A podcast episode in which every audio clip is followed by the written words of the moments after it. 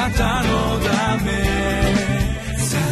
遠くより近くへ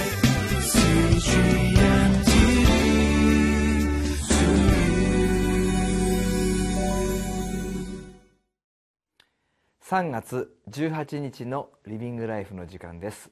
私はウェスレンホールネス教団玉川キリスト中央教会の本間と申します。今日はコリントの第29章の10節から15節の御言葉を通して主の恵みを味わってまいりましょう。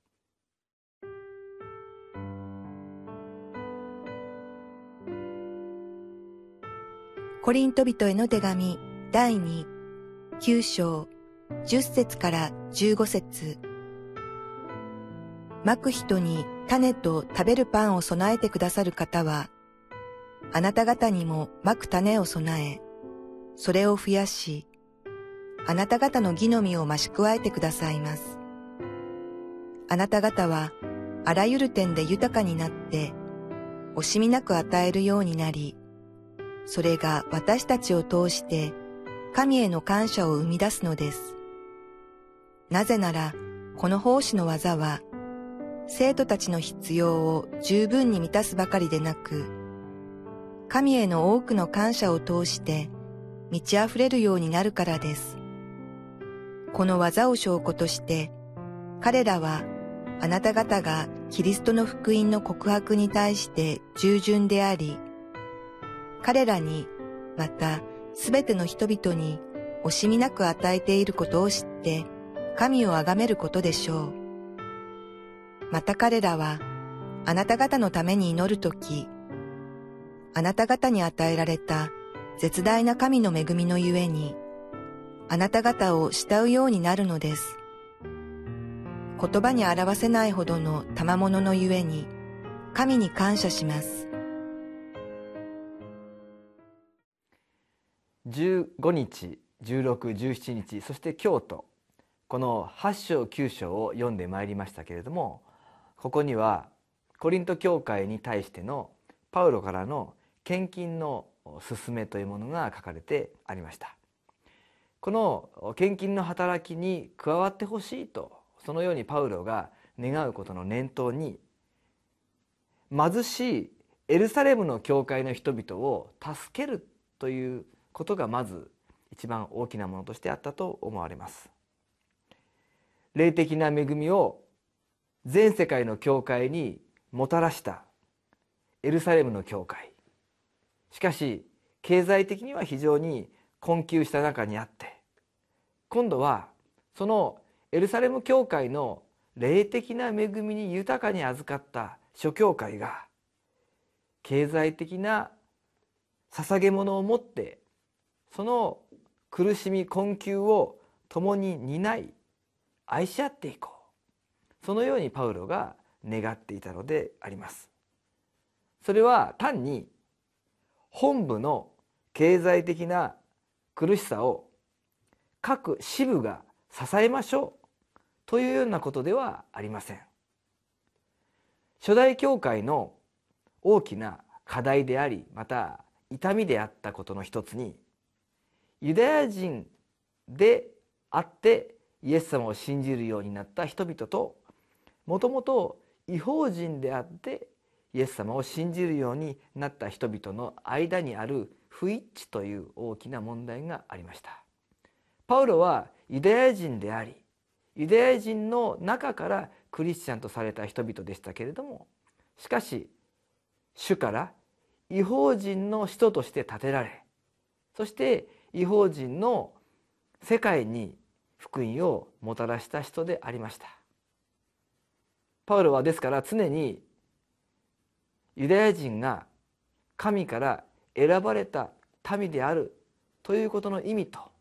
また違法人もイエス様を信じるならばその神の民に加えられる接ぎ木される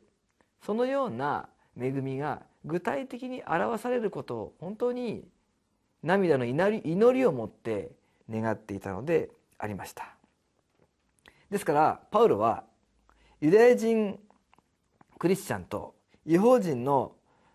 クリスチャンが一致する本当に主にあって一つとなるということの表れとしてこの違法人教会からの愛の贈り物であるところのこの献金を届けたいというふうに願っていたのであります。このことによってキリストの体である教会が建てられるそういう思いです。そしてこの捧げ物。一方では捧げる人があり一方ではそれを受け取る人があるわけですけれどもこのことがお互いにもたらす良い作用があってそして最後には神様への感謝が満ち溢れるのだと。そのようにこの働きの最後まで見通してパウロはここでなおその献金のことを進めているわけです。この働きが神様への感謝ということへ結ばれていくのだとそのように語っています。私たちは時に勘違いをしてしまうのではないでしょうか。献金というものは自分が豊かにされていることの証なのだと。ですから豊かになったら捧げる。しかし神様は捧げるというその愛の行為において私たちがそこに持つ愛の思い願いというものを実現してくださるお方です。私たちが捧げようとするときに私たちを豊かにしてくださる。そのことがパウロの確信でありまた聖書の約束であります。愛の表し方というのは様々でありましょう。またどんな表し方におきましても私たちは愛において豊かにされたいと願うのではないでしょうか。私たちが何も持たない時ない時には欲しいと思います。まず豊かにされたいと思います。しかし豊かにされるのは与えるためでありまた私たちが願うべきことは与えることができるように与えるものとされるようにということを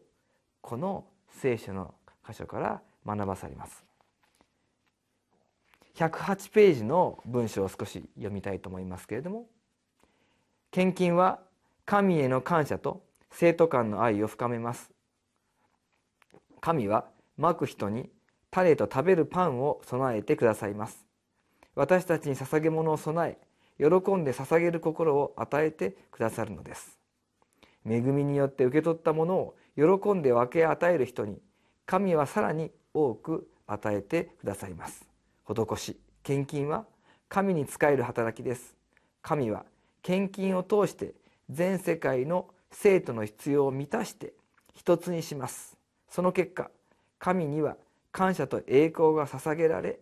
あふれる恵みを受けた人々は自分たちを助けてくれた人々をしたい祈るようになります。と書かれてあります。私たちがそのように主が備えておられる恵みに豊かに富むようにと。この聖書の御言葉を通して主は私たちに今日も語りかけておられます。豊かにされるように豊かになりたい。多く持つものになりたい。そのような願いが私たちにあるでしょうか。しかし私たちはどの領域において豊かにされたいと願うでしょうか。主の恵みにお応えして与えるということにおいて豊かにされるようにどなたかの本当に必要を覚えてそのことに思いを向けながらそれは単に経済ということに限られずにさまざまな形で私たちがどなたかをお支えできるような歩みができるようにそのようなことを祈り願う歩みをしてまいりたいと思います。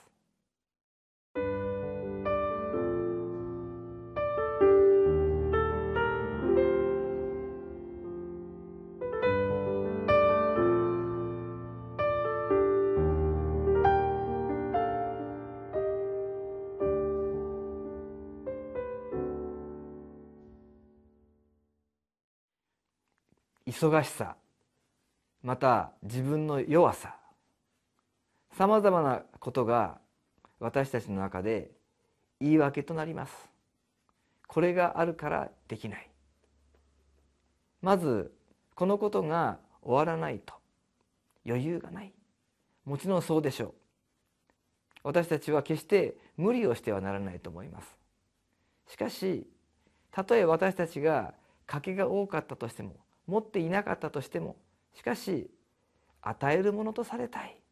この御言葉にもあるように本当に主が与えてくださったように私たちも与えるものとされたい。そのような願いを持つ者に主はお答えしてくださり私たちを本当に恵みによって与えるものに変えてくださる。その約束を握ってまた今日も祈りつつ歩んでいこうではありませんか。お祈りを捧げます。愛する天のお父様あなたは豊かな恵みをお持ちです。そしてその豊かな恵みが私たちに注がれることを期待し信じています。どうぞ何よりも与えるということにおいてまたお仕えするということにおいてまた受けた恵みを分かち合うということにおいて豊かにされますように。そのような恵みによって私たちを導いてください。尊いイエス・キリストの皆によってお祈りします。アーメン。あなたのため遠くより近くへ